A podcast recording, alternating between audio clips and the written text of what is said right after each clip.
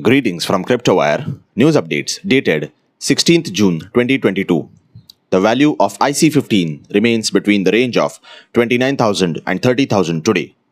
Tether, Bitcoin, Ethereum, USD Coin and Binance USD have been traded the most by volume in the last 24 hours.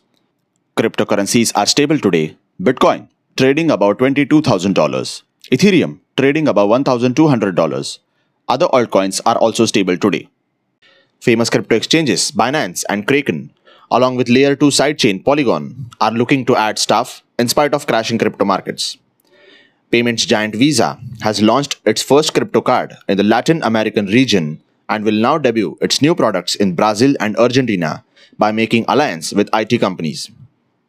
A New York City office building is on a sale for $29 million with a Web3 twist in it, wherein the property purchasing rights will be sold on the open sea in the form of NFTs.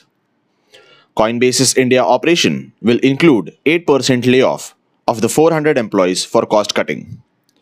Blockchain security firm Fort has introduced a native token called Fort, which will provide incentives to secure the network. NFT infrastructure startup NFT Port has acquired $26 million in a Series A funding round, which they will use for the scalability of the core product, through which developers can quickly launch NFT applications. Decentralized Oracle network Chainlink has integrated its service called Chainlink Price Feeds to Moonbeam, a smart contract parachain on Polkadot, to provide data to developers on the platform. Russian banking giant Sber will complete its first digital currency deal involving the bank's proprietary digital asset platform. More updates.